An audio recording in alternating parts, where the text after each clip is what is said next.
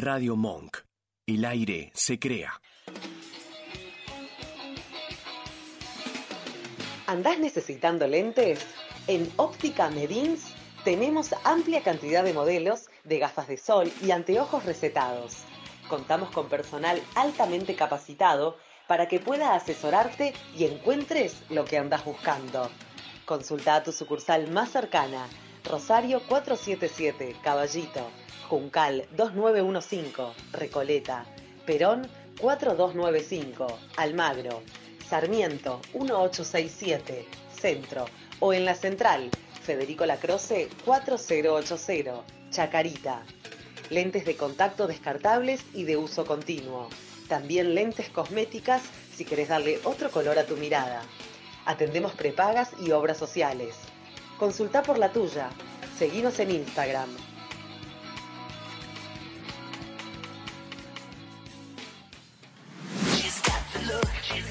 Peluquería Esteban Ramos. Más de 30 años de trayectoria y permanencia en el barrio de Villa Crespo. Todo tipo de trabajos, excelencia y precios accesibles. Solicita tu turno al WhatsApp 11 59 59 69 49. Padilla 405.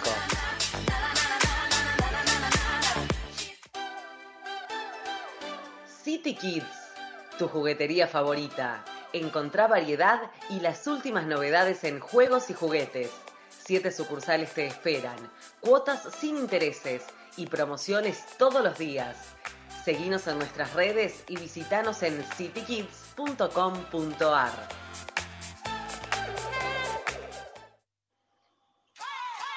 City Argentina. Ropa de mujeres, como vos y como yo. Somos una empresa familiar con más de 30 años dentro de la moda argentina.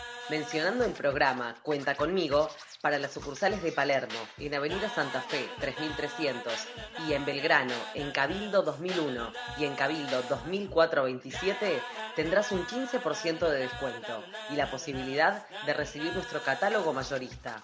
Podés escribirnos a info.cityargentina.com o por WhatsApp al 11 68 00 3172.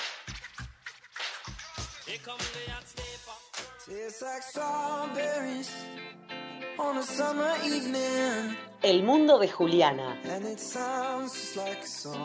Acompañando con sus juguetes a niños y niñas a ser lo que quieren ser. Una maravillosa y variada línea de juguetes para divertirse y aprender jugando.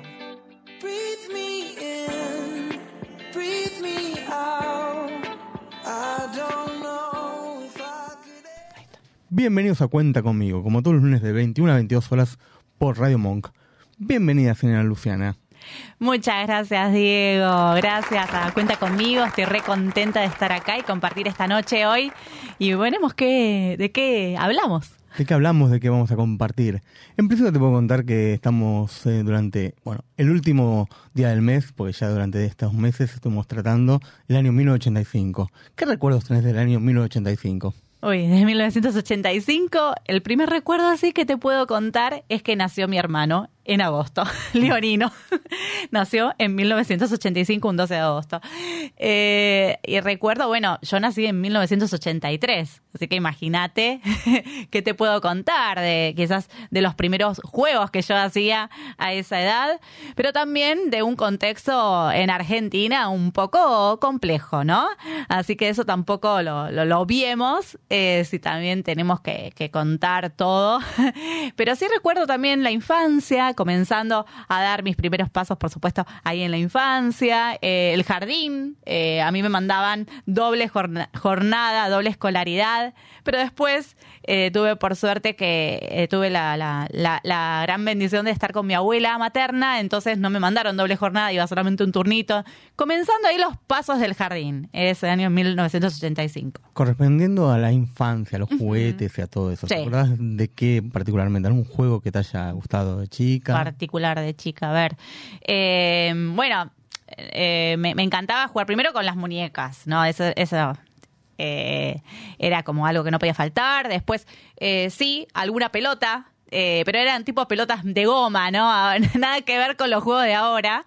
Eh, y esas que venían tipo rayadas, marrones, bien Mm. antiguas. Las el yo-yo. Las de goma. eh, sí, sí, tal, que sí, las que picaba.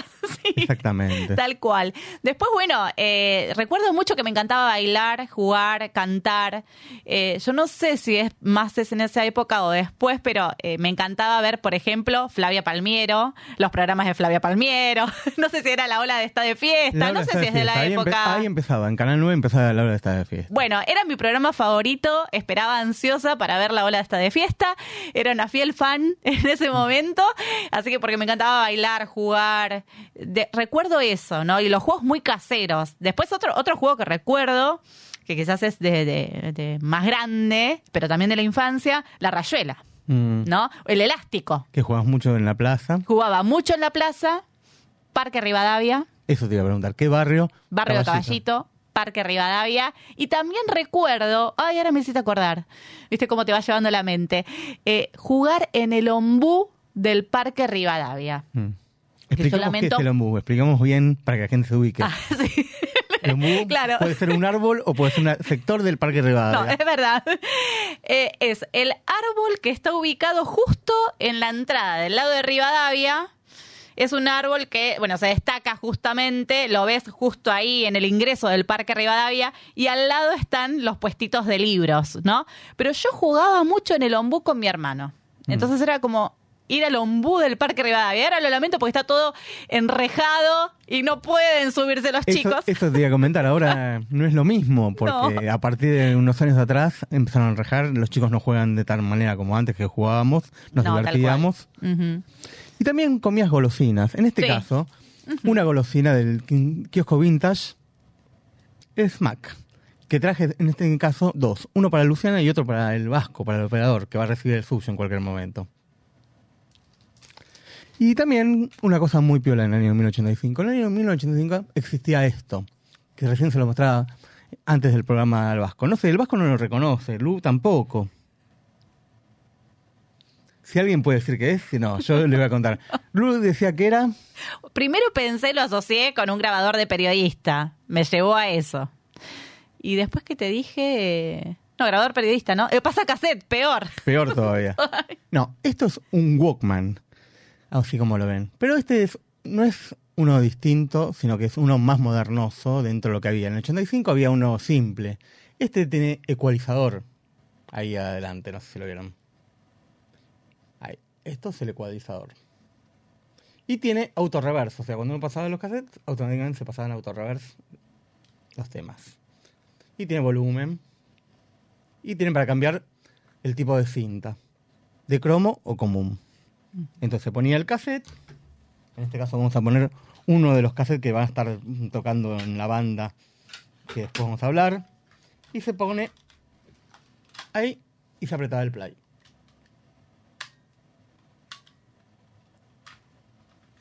Es simple. Así que, y después, bueno, acá tengo un cassette también mil, mítico del 85, que es el primer cassette del año 85 que yo escuché, que son versiones covers de los temas que pasaban en ese año. Ah, En este caso, en los temas covers, a ver, vos lees. Como por ejemplo. Por ejemplo, ahora léelo vos los temas covers que había en ese momento. bueno, uno de los ejemplos es eh, Susana, ¿no? Después, eh, I just called to say I love you. Mm, Eh, some gay, gays have all the luck. Eh, y después, eh, I just. no, perdón. Girls just wanna have fun. son todos temas conocidos. Sí. En este caso, vamos a escuchar el primer tema de- argentino, nacional, Charlie García. No me dejan salir. ¿Lo conoces? Sí, me encanta Charlie.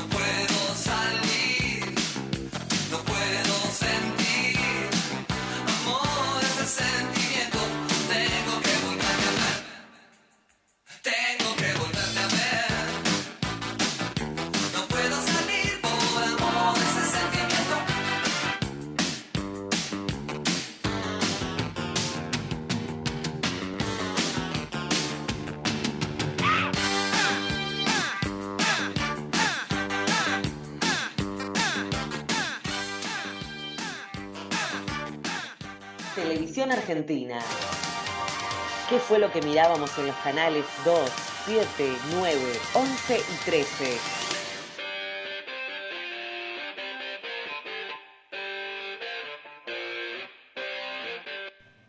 Vos sabés, Luciana, que en el año 1985 había un programa de José Elías Eliashev. ¿Lo conoces? Me Recuerdo algo, pero no, tengo ahí como un bagaje. Una, un- Sí, como medio- una cosa por arriba. Sí, sí, muy lejano. Bueno, él traía generalmente a compositores, solistas o mejor dicho con bandas en ATC, como recién dijimos. En este caso se llama Cable a Tierra. Escuchémoslo.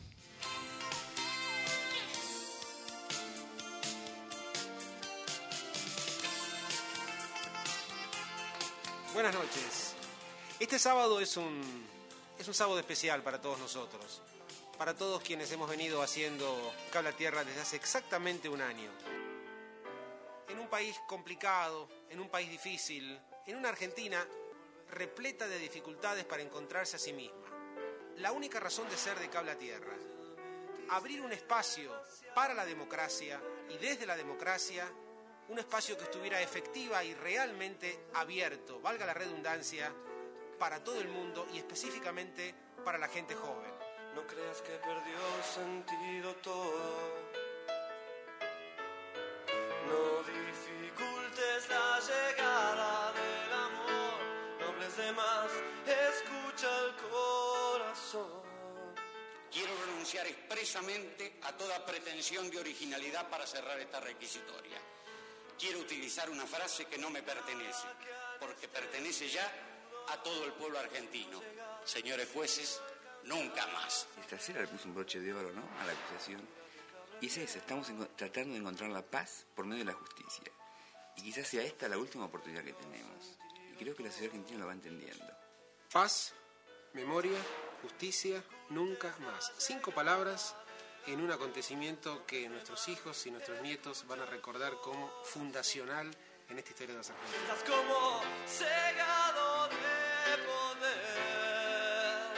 Tírate un cable a tierra.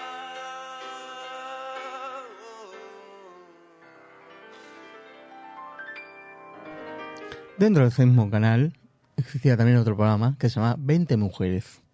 En este caso con María Julia Alzogaray, que le estaban haciendo una encuesta bastante importante cómo vivir gracias a los planes que iba a sacar. Le vamos a pedir a Noemí que reitere la pregunta porque era muy gráfica. ¿Qué le diría usted a una pareja que quiere casarse, que está integrada por una mucama y un albañil? Hoy en día les resulta imposible hacerse una casa. ¿En qué influenciaría, cómo influenciaría la política de la Unión de Centro Democrático para beneficiarlos o no? El tema de la falta de vivienda es un tema que está directamente relacionado con la falta de inversión privada a nivel de pequeño ahorrista. Y en este país ese era un problema que no existía en un momento dado porque la gente tenía capacidad de ahorro y generalmente ahorraba en ladrillos. O sea, la gente de clase media, de, clase media media, se hacía una casa para él y al lado hacía otra casa que la, la alquilaba hasta que se casaba el hijo. O sea, era todo un esquema en el cual uno ahorraba en ladrillos. Desgraciadamente, eh, la distorsión en nuestro signo monetario ha provocado una distorsión total en todos los ámbitos. De modo que casarse hoy en día para tener vivienda propia es prácticamente imposible.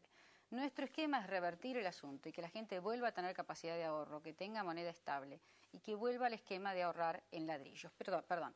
Pero ahí hay un punto. Modernamente la gente no va a ser como hacía antes, que se hacía la casita al lado. Generalmente ponen ese dinero en empresas de capitalización a través de construcción de viviendas. Esa es la forma de conseguir vivienda barata para todo el mundo.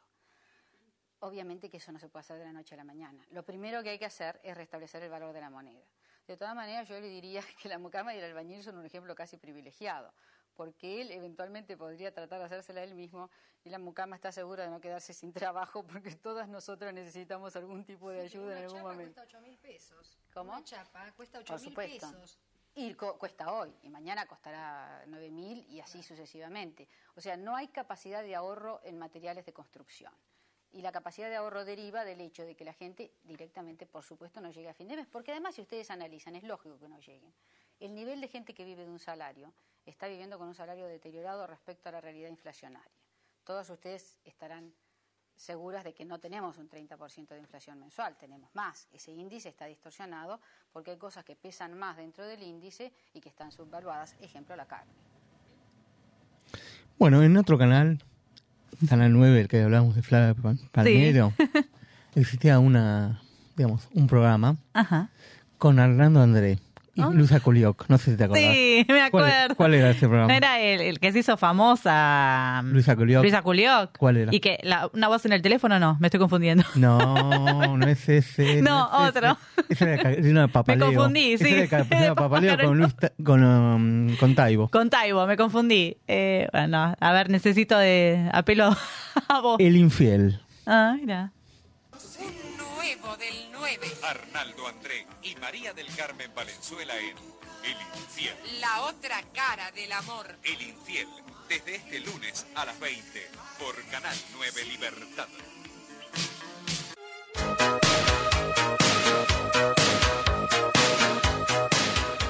Queremos dar las gracias a un nuevo auspiciante de este programa, que es un agente de viajes, que tiene una página de youtube.com y de Instagram, Paseando con Marcelo. Su sueño es mostrar la Argentina. Pueden seguirlo en sus redes sociales para sus promociones y viajes.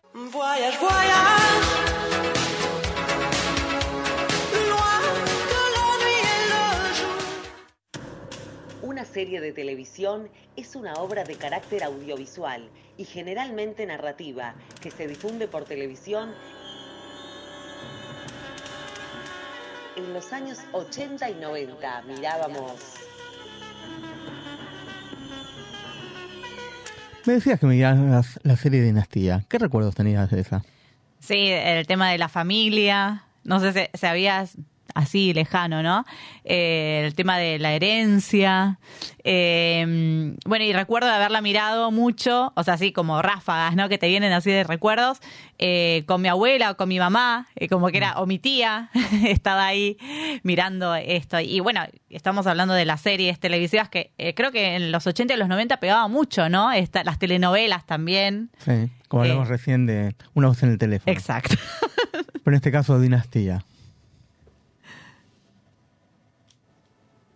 Crystal, te amo. Y también te necesito. Pero si el recuperarte está condicionado a que acepte la vida que lleva Steven, lo lamento.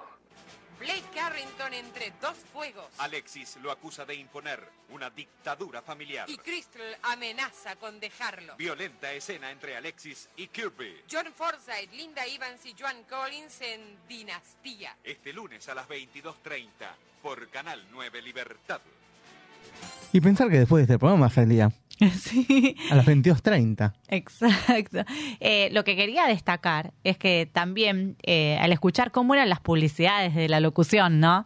Yo soy locutora y no puedo dejar de, de recordar cómo e- era la locución en esa época también, ¿no? De los, los años 80, 90, el locutor o locutora, las publicidades, ¿no? Hoy se busca, comparado a la actualidad, hoy se busca que seas lo más natural posible como locutor cuando o locutora cuando tenés que hacer una grabación de un comercial, ¿no? Y ahora, bueno, acá se ve toda la eh, más como armado, ¿no? Y más armonioso. Y era dos voces. Sí, también. Era en un canal al aire, no por cable. Y también, bueno, volviendo a Dallas. Ahora existía también a Dinastía, bueno, lo que ya anticipé lo que viene ahora. A Dallas, que era la otra contraparte de, dos de las familias de mucho poder. Desde la televisión a su propio hermano. Los Ewing pugnan por el testamento. Dallas, quinto año. Choque de ambiciones. Este domingo a las 22 por Canal 9 Libertad. Y ahora vamos a escuchar un tema musical. En este caso, a Rod Stewart.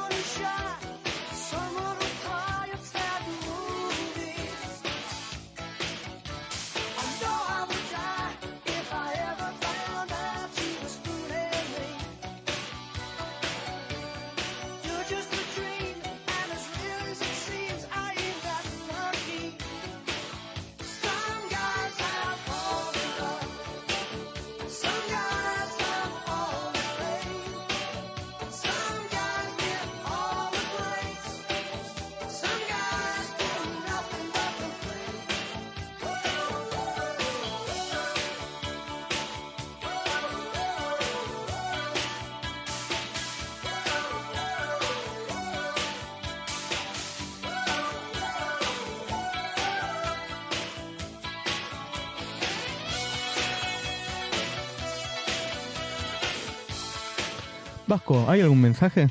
Hola, muy buenas noches. Sí, hay mensajes. Eh, vamos, Lu, qué buena voz, por favor, que bella. Que baile Michael Jackson, qué buena eh, buenas publici- eh, publicidades. El mundo de Juliana es lo más. El pul- las pulpitos, nos dicen acá. La ola está de fiesta, este con relación a, que- a lo que decías al principio. Linda Lu, genial. Qué buen recuerdo. La previa del iPad, de verdad. Y después Genial Lu también ahí de María Soledad Pugliese.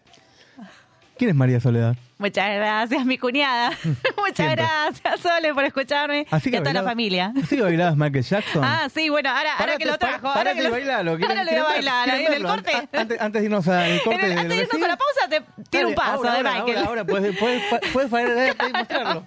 Dale. Y tengo una anécdota para contar Dale. sobre eso. Mira, eh, ya un poco más grande, tenía 15 años, Mm. no, 14. eh, amaba a Michael Jackson, nunca lo fui a ver a un recital, pero eh, me pues, postulé para un concurso que hacía Reina Rich eh, en Canal 7. Y entonces fui, participé y bueno, era bailar un minuto y bailé Black or White de Michael Jackson. Yo feliz a los 14 años ahí bailando. Y después tengo otra para contarte, también más o menos a los 15 años. eh, había un programa, que seguramente vos te acordás, que se llamaba TV Abierta. Sí. Bueno, la primera, digamos, la primera edición de ese programa, llamé, tele- llamé a televisión abierta, quedé, me presenté para bailar, eh, vinieron a casa a filmarnos y nos filmaban a mi mejor amiga Natalia, que, que tenía una voz impresionante, tiene una voz impresionante. ¿Es locutora? No es locutora, es cantante. y yo. Mm. Eh, bueno, ¿qué pasó en la grabación? Nos filmaron todo y bueno, eh, en- a los dos días me sacaron en televisión abierta. Pero bueno, bailando Michael Jackson también, pero con un graph que decía, a esta chica le falta un tornillo. No. Y me, imagínate, imagínate, después tuve 20.000 mensajes ahí eh, eh, por los mails, todo, cara dura, pero a mí me encantaba eh, aparecer por ahí tipo en tele, bailando, me encantaba todo lo artístico. Bueno, antes de irnos al separador que sigue. Ah, sí, ahora bail- me bail- Bailalo, no, ahora, ahora viene el separador. Mostralo, mostralo de cámara un poquito. Ahí muestro el paso. Muestra el pasito. Dale. Ahí está, mirá. Gracias, Vasco.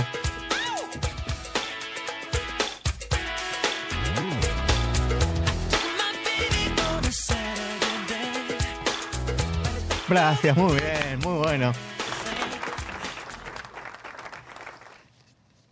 Bueno, vamos a ir a lo que sigue ahora. Este fue un hit en el año.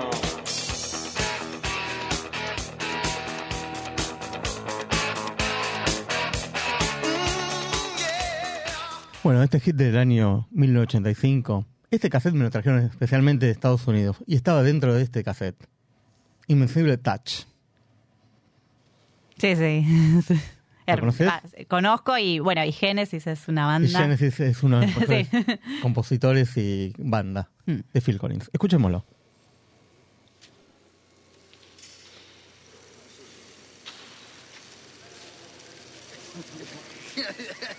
I can direct videos, man. I can direct videos. It's no problem. pout, baby, pout, pout. Come on, baby, give me all you got.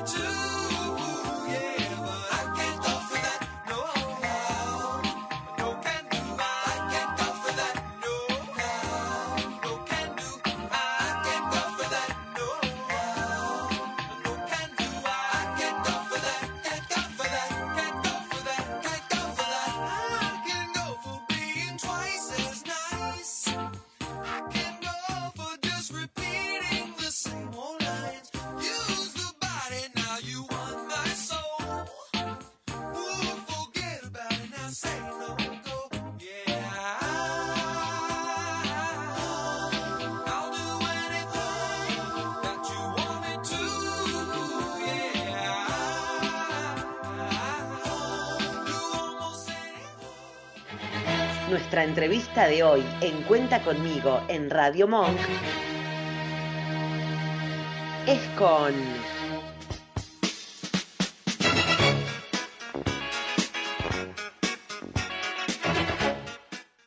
Luciana Trípodi. Locutora. ¿Qué más? Muchas gracias. Licenciada en Comunicación Social, porque también estudié la licenciatura eh, con articulación con la Universidad Nacional de La Plata. Bailarina. Y, y también hago danza, sí. Como hobby, ¿no? Me gusta Ah. mucho, así que una vez por semana voy a danza clásica, que retomé, porque bueno, me parece que bailar no, nos alegra el alma, ¿no? Y nos hace muy bien cada día, nos renueva la energía, así que creo que no hay que dejar de hacer cada uno lo, lo que le gusta, algún deporte también. Bien. ¿Trabajas en otra cosa también? Sí, también trabajo en varias cosas. Eso es bueno. Contá un poquito de todo para que la gente te conozca Como más. hay que trabajar en Argentina, ¿no? Exactamente, hay que hacer. uno, no puede vivir, uno no puede vivir nada más de lo, digamos, de la de lo que nos profesión, de lo que nos gusta. de lo que nos gusta. Bueno, trabajo de administrativa eh, en el Ministerio de Desarrollo. Y además de eso, eh, también doy clases de oratoria para niños, jóvenes y adultos, porque desde el 2018 lancé un microemprendimiento que se llama Taller La Voz en Acción.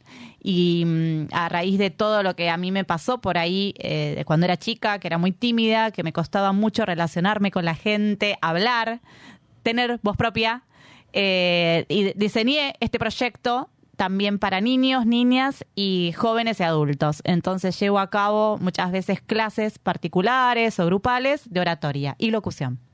Mira bien, es una cosa, digamos, de, de- de que uno es chico, ¿viste? Que siempre tiene el miedo escénico o el miedo de estar detrás de un micrófono. O sentirse presionado por, también por cuestiones familiares, que arrastra y dice, vos no podés para tal cosa, vos no podés. El no, vos lo no. dijiste, ¿no? El no y que muchas veces eh, realmente nos pone muchas trabas en la vida, porque después crecer con eso y poder en realidad lograr eh, ir siguiendo lo que queremos hacer, logrando tener nuestra voz en todos los sentidos, ¿no? En la escuela, con la familia, desde chicos hasta cuando después desarrollamos la adolescencia y también, eh, bueno, pasamos por la juventud, la adultez.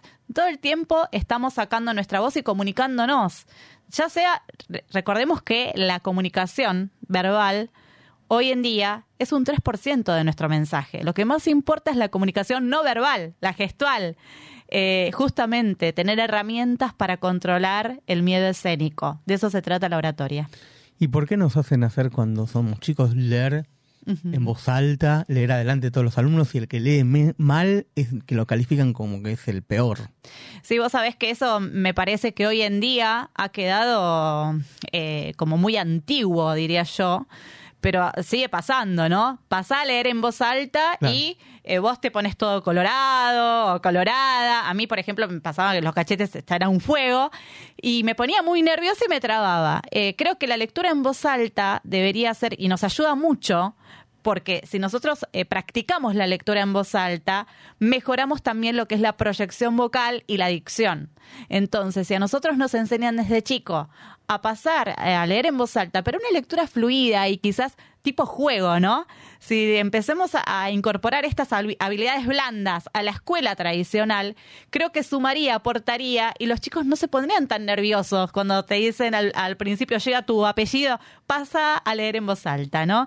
Qué importante que es la lectura en voz alta desde los niños porque les mejora mucho la articulación.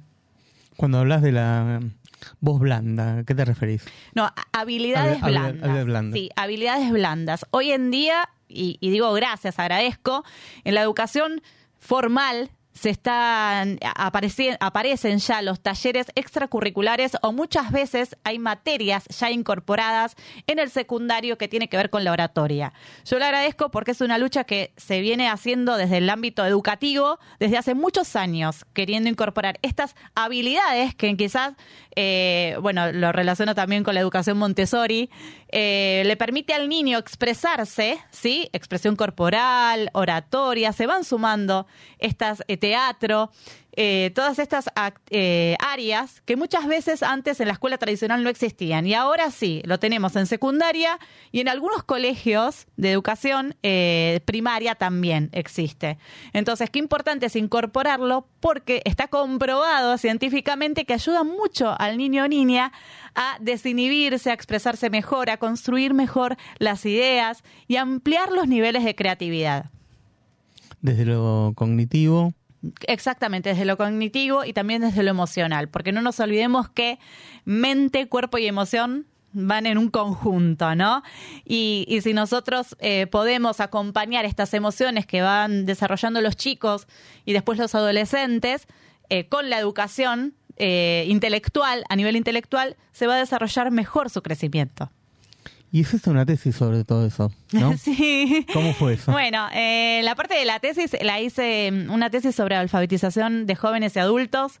Me encantó, fue en el, eh, en el año 2013 comencé a, a- a hacer mi tesis, me recibí en el 2015 y era justamente en experiencias en una escuela en Balvanera, en una escuela pública, donde yo iba de lunes a viernes que me permitieron y estoy agradecida siempre eternamente a Patricia Altobelli. Le agradezco que era la directora del lugar, en una escuela que se llamaba Presidente Quintana, sigue estando. Y entonces iba de lunes a viernes a el- la alfabetización que se daba eh, eh, en adultos y jóvenes, pero en horario nocturno. O sea, comenzaban 18.30 hasta las 22 horas. Y bueno, iba a presenciar sus clases y creo que viví experiencias que, bueno, ahí me, me hicieron conocer la realidad social también, ¿no?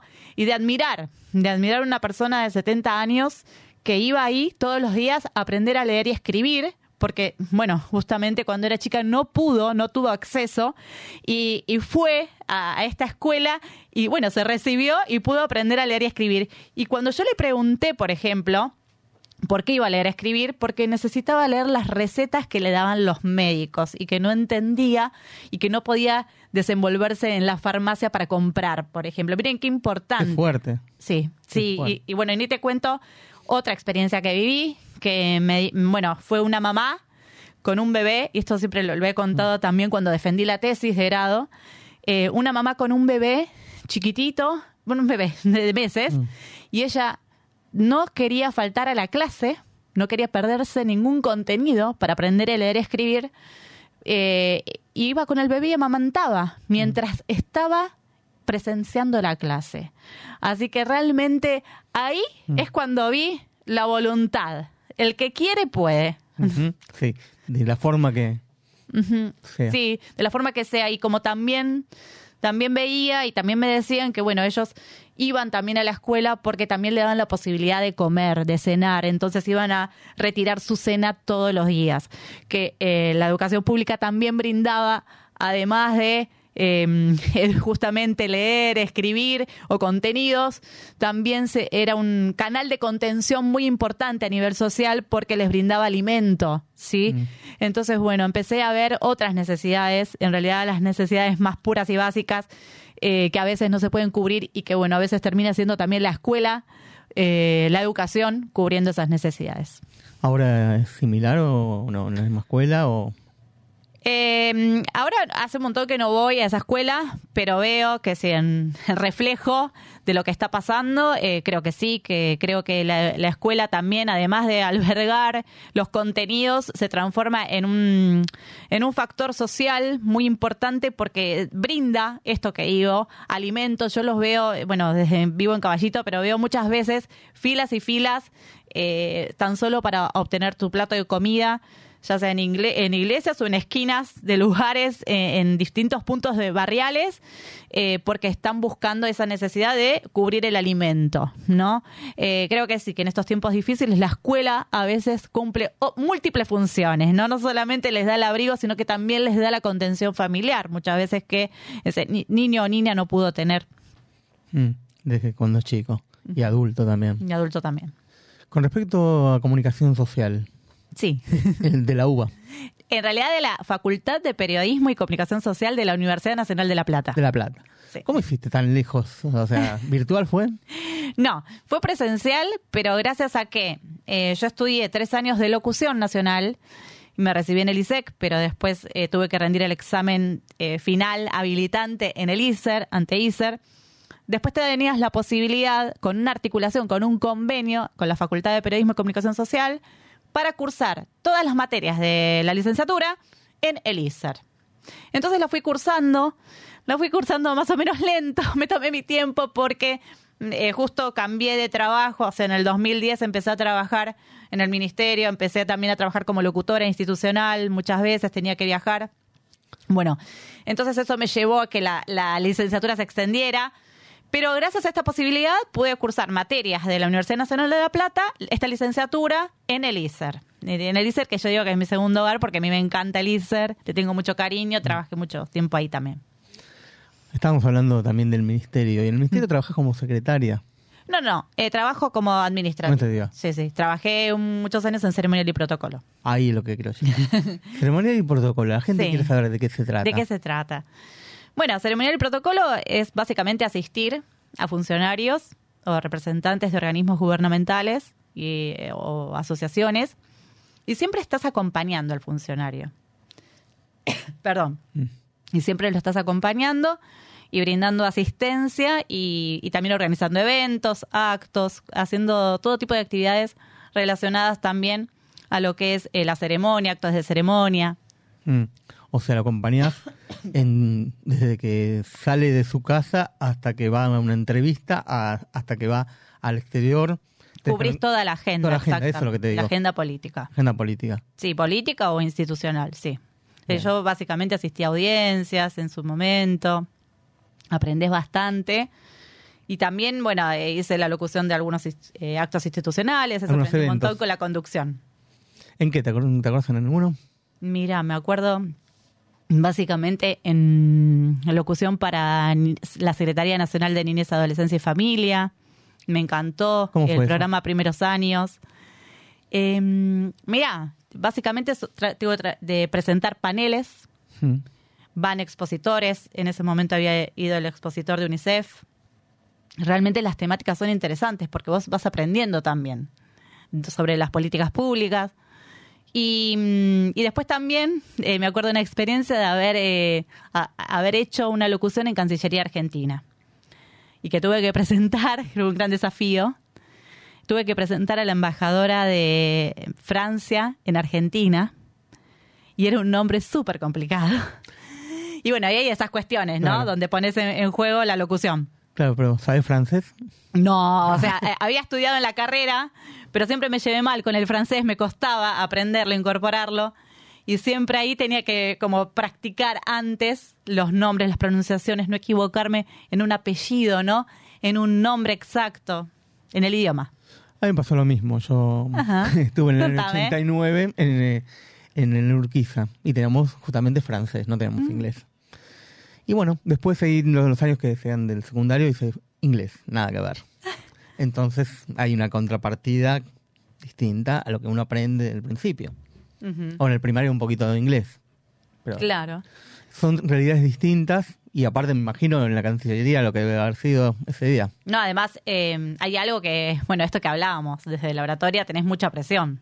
O sea, el control, ahí apareció todo en mí. El miedo escénico, los nervios, me ponía toda colorada, o sea, todos los errores que podría haber hecho ese día los hice desde la oratoria porque eh, me- las que te trabas, ¿no? Eh, porque lógico, eh, es, estaban muchas autoridades reconocidas y que vos no te podés equivocar. Y entonces ese, ese es en la mente que te aparece el miedo a, ay, no me quiero equivocar, no me quiero equivocar, y trastabillas. Y esto que te decía, el idioma, ¿no? Que a veces se hace un obstáculo para nosotros, que quizás no, o para mí, que yo no lo practico mucho el francés, o que no tengo idea del francés, pero inglés había estudiado. Pero entonces, sí, y bueno, iban personalidades destacadas de Francia, presentar esos nombres, bueno, fue un obstáculo que después pude superar porque como uno es práctica, ¿no? ¿Estaba televisado? Eso estuvo televisado, sí. sí, O sea, sí, sí. segundo Eso estuvo de televisado Luciana. en Canal 7. Claro. Segundo tema donde estuvo Luciana en la televisión. Primero en televisión registrada y ahora acá y la gente la conoce por ese lado. un Por ese lado la conoce Luciana. Claro, un papelón, sí. eh, pero bueno, eh, son experiencias, ¿no? Y que yo agradezco haberlas tenido porque uno va creciendo en la carrera de locutora nacional. Claro. Entonces eso también está bueno después para... A mí me gusta mucho la docencia, entonces después está bueno transmitírselo a los alumnos, alumnas o a quienes amen. Y yo siempre digo, quien le guste mucho la- y tenga la pasión esa por locución, vaya, puede estudiar en el ISER y, y adelante, ¿no? Bueno, ahora quería llegar a ese punto. No al ISER particularmente, al curso que das con Matías Niedermer. Ah, sí, sí. ¿Cómo es eso? Bueno, te cuento. Eh, desde hace muchos años con Mati Ni- Nirenberg damos un seminario de radio, seminarios intensivos de radio inclusiva. ¿Sí? Entonces están todos invitados, invitadas. Justamente mañana hacemos un seminario intensivo de 19 a 21 horas en colegiales. Eh, así es que, bueno, los invitamos y los esperamos. Y esos seminarios consisten, en el seminario de mañana vamos a hablar de la entrevista. Puro y exclusivo el contenido de entrevista, entrevista radiofónica, televisiva, damos todos los tips, eh, contenido, por supuesto, teórico también que vamos acompañando. Estos seminarios que hacemos con Mati Nirenberg los hacemos ya desde hace siete años, empezamos a recordar cuánto hace que estamos haciendo estos seminarios, son abiertos al público en general, mayores de 18 años, así es que bueno, están invitados. ¿Y cómo son? son ¿Ustedes los vienen dando para la gente de las escuelas de... Generalmente, o sea, Mati Nirenberg trabaja también eh, en varias instituciones, pero nosotros eh, tuvimos la oportunidad este año, sí, de hacer una diplomatura de radio y creatividad eh, que lo hicimos en ESBA. Entonces duró tres meses, hicimos una diplomatura de radio y creatividad y esta vez fue en una institución. Pero muchas veces lo hacemos también en centros o espacios abiertos a la comunidad que, como te decía, no hace falta tener eh, reconocimientos previos. Qué bueno eso.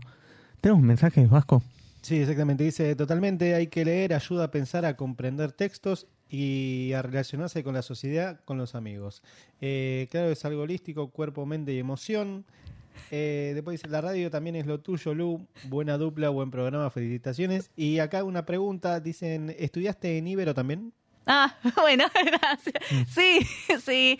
Eh, a propósito, estudié en Ibero, que es un instituto que hace eh, cursos de doblaje y locución y que también oh, ofrece cursos de doblaje para bueno, aprender español neutro y también eh, hacer voces de películas, dibujitos animados. También estudié allí. Qué bueno eso de doblaje. ¿Y qué lo toman mucho los chicos eso? Sí, mucho, muchas veces van chicos a partir de los 15, 14 años, es como el público que comienza, desde los 14 años hasta, te puedo hablar de gente adulta también, que quiere incursionar en este mundo del doblaje, ¿no? De hacer voces de personajes, eh, de dibujitos animados. Está muy de moda eso. La verdad que ahora que la realidad virtual, viste que...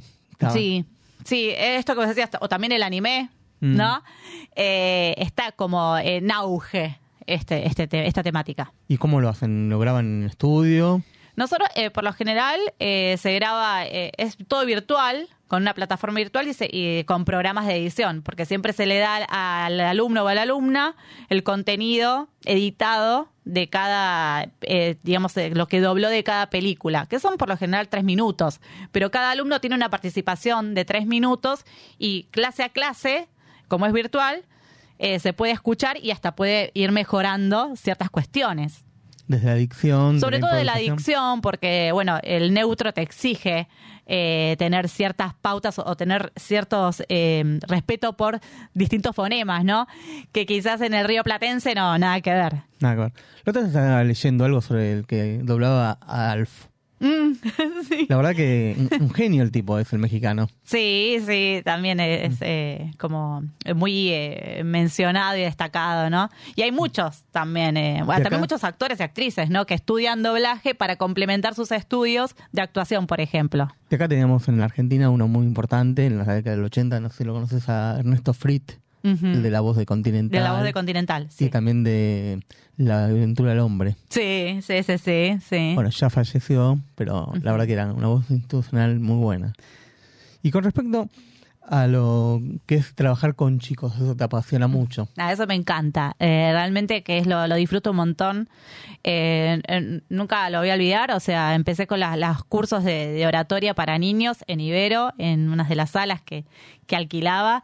Y eran chicos de 5 o 6 años. Y, y agradezco porque quizás hoy también tengo, conservo mi alumno de 6 años, Renzo, que bueno, hasta el día de hoy, que tiene 14 años y sigue estudiando conmigo clases de oratoria. Eh, también recuerdo a otro de mis primeros alumnos adolescentes que me marcaron mucho, me marcó mucho porque él me, me daba, en cada clase con los chicos, yo aprendo y aprendo su universo vocabular y trabajamos en base a las necesidades que aparecen en, el- en la clase. Es, eh, por eso es muy importante escuchar al niño o niña a ver con qué problema me va ese día o a ver con qué eh, inquietud tiene ese día. Porque muchas veces eh, me han llamado también padres o madres pidiéndome que su necesidad era, por ejemplo, eh, que el niño sea, se desinhiba, que tenga mejores relaciones con sus compañeritos, porque estaba lo que nos pasó en la pandemia, muy aislado virtualmente y bueno, necesitaban que su chico eh, empiece a, su niño empiece a relacionarse mejor con sus compañeros. Entonces empezamos a, a trabajar cuestiones más que nada también desde lo vincular, ¿no? Y por eso creo que aprendo un montón en cada clase con los niños, la disfruto mucho y lo que me exige el niño, que quizás el adulto no tanto, es que el chico se aburre O sea, a los tres minutos tenés que cambiar de tema, porque si no, el chico ya no te presta atención. Los niveles de concentración es como que cuesta más. Así que, bueno, me exige mucho trabajo. Bueno, yo estaba pensando antes de venir al programa, ¿cómo habrá sido en tiempos de pandemia y tu trabajo como locutora, como profesional de la voz, como oratoria? ¿Cómo fue eso? Mm, Bueno, eh, en cuanto a, a la pandemia, yo tengo que estar agradecida. Porque me marcó un montonazo, porque bueno, justo quedé embarazada de Luna y, mm, y fue increíble. Pensé que no iba a tener trabajo eh, desde la locución. Y me empezaron, la verdad que empecé como a realizar varias locuciones comerciales, artísticas, grabación de artísticas, que eso me fue también aprendiendo, aprendí un poco más de lo que, lo que tenía que ver con grabar una publicidad para TV o, o para radio. Y también di muchos eh, cursos de oratoria al extranjero. Y organicé un, un curso de oratoria virtual y se anotaron muchísimas personas y eran de España y de Chile. Ese era mi público. Así que estoy agradecida a la pandemia, sinceramente, desde ese lado.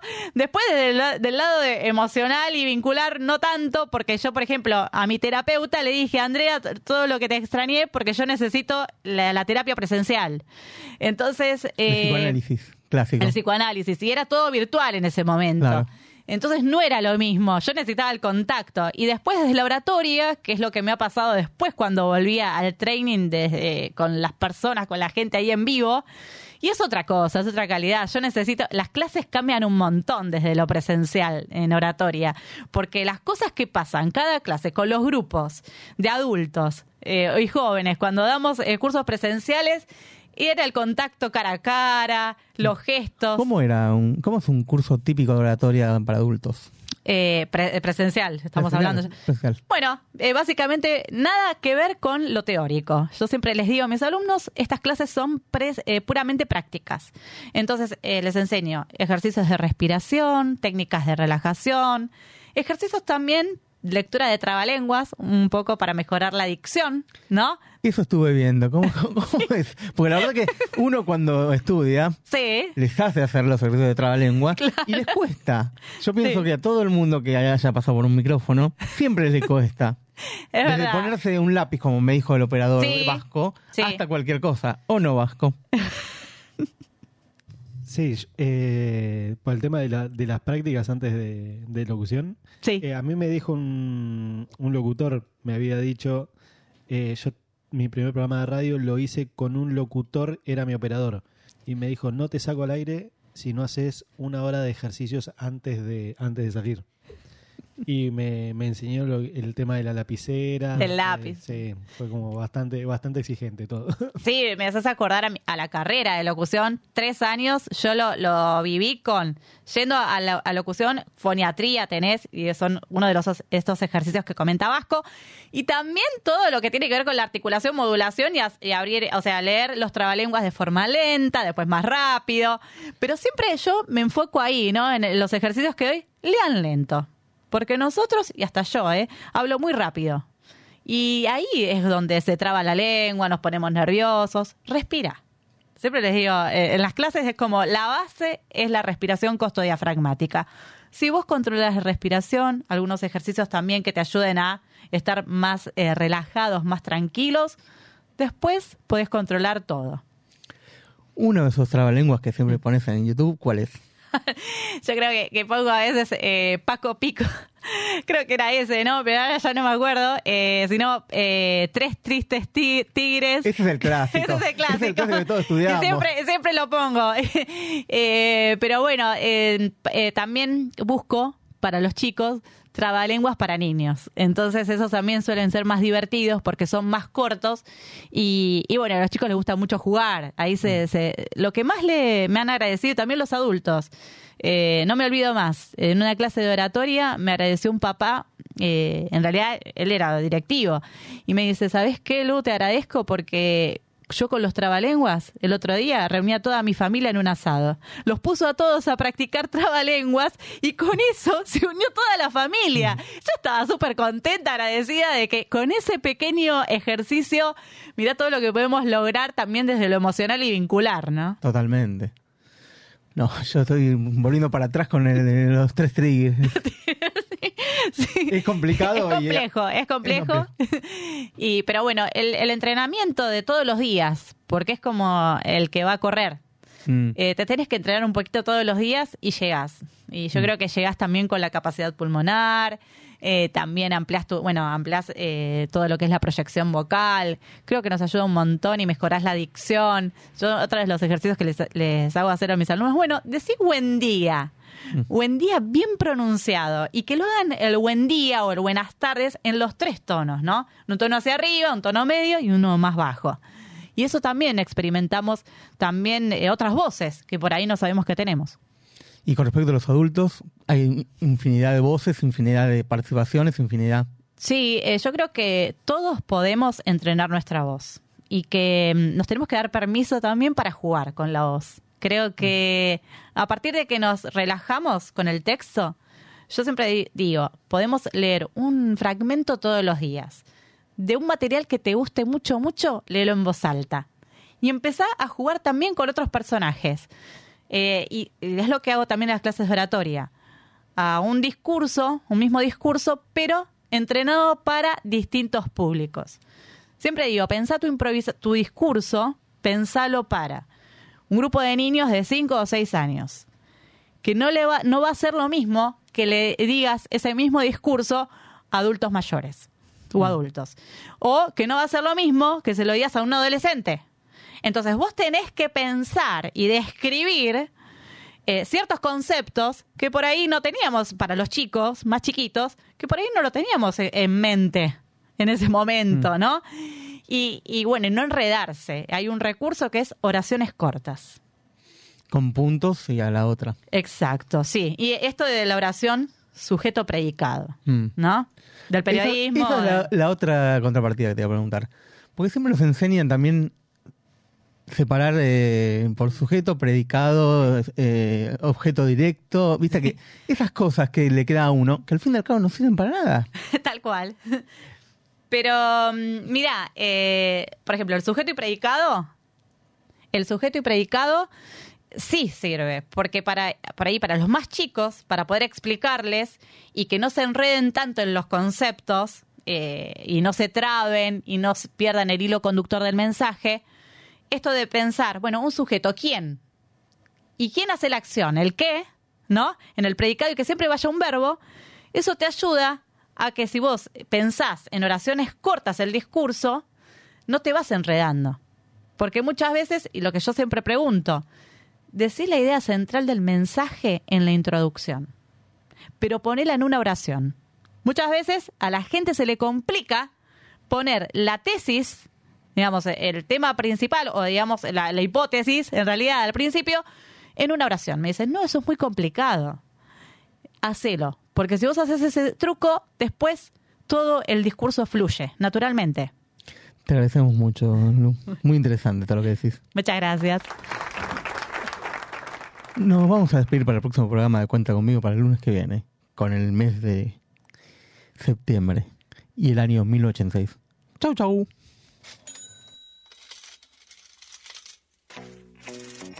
Si ofreces un servicio, sos profesional o tenés un comercio y te gustaría poner un aviso en el programa Cuenta conmigo, comunicate por nuestras redes en arroba cuenta conmigo 03 o al 11 34 52 17 96.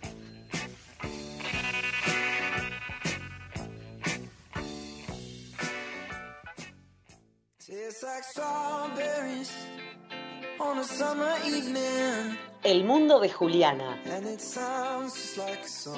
acompañando con sus juguetes a niños y niñas a ser lo que quieren ser. Una maravillosa y variada línea de juguetes para divertirse y aprender jugando.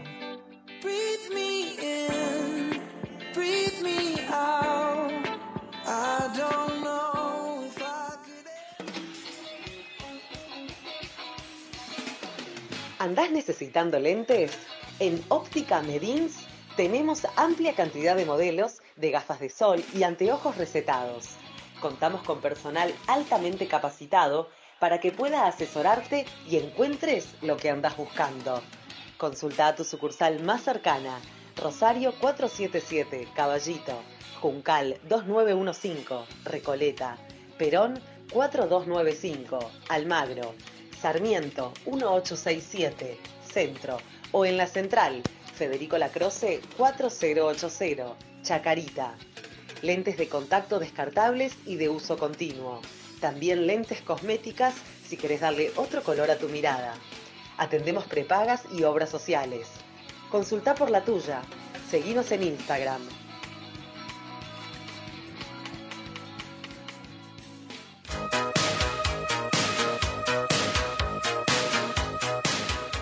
Queremos dar las gracias a un nuevo auspiciante de este programa, que es un agente de viajes, que tiene una página de youtube.com y de Instagram, Paseando con Marcelo. Su sueño es mostrar la Argentina. Pueden seguirlo en sus redes sociales para sus promociones y viajes.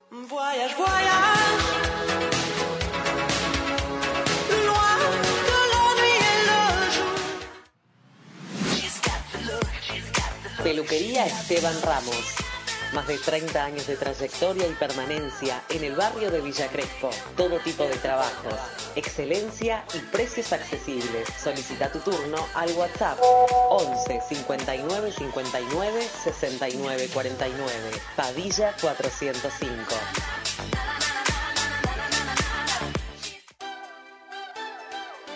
City Kids, tu juguetería favorita.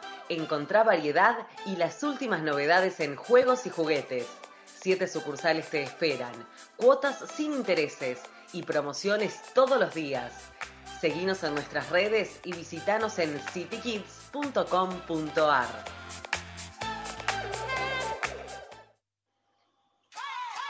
City Argentina, ropa de mujeres como vos y como yo. Somos una empresa familiar con más de 30 años dentro de la moda argentina.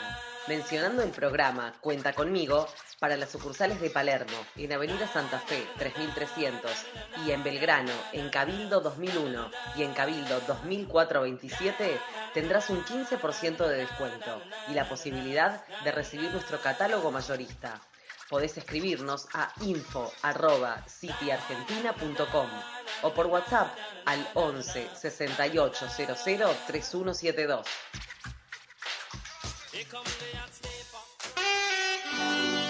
Gracias por escucharnos como cada día lunes, desde las 21 horas de la Argentina hasta las 22. Será hasta dentro de 7 días en este programa que se llama Cuenta conmigo, que es una linda expedición a los años 80 y 90.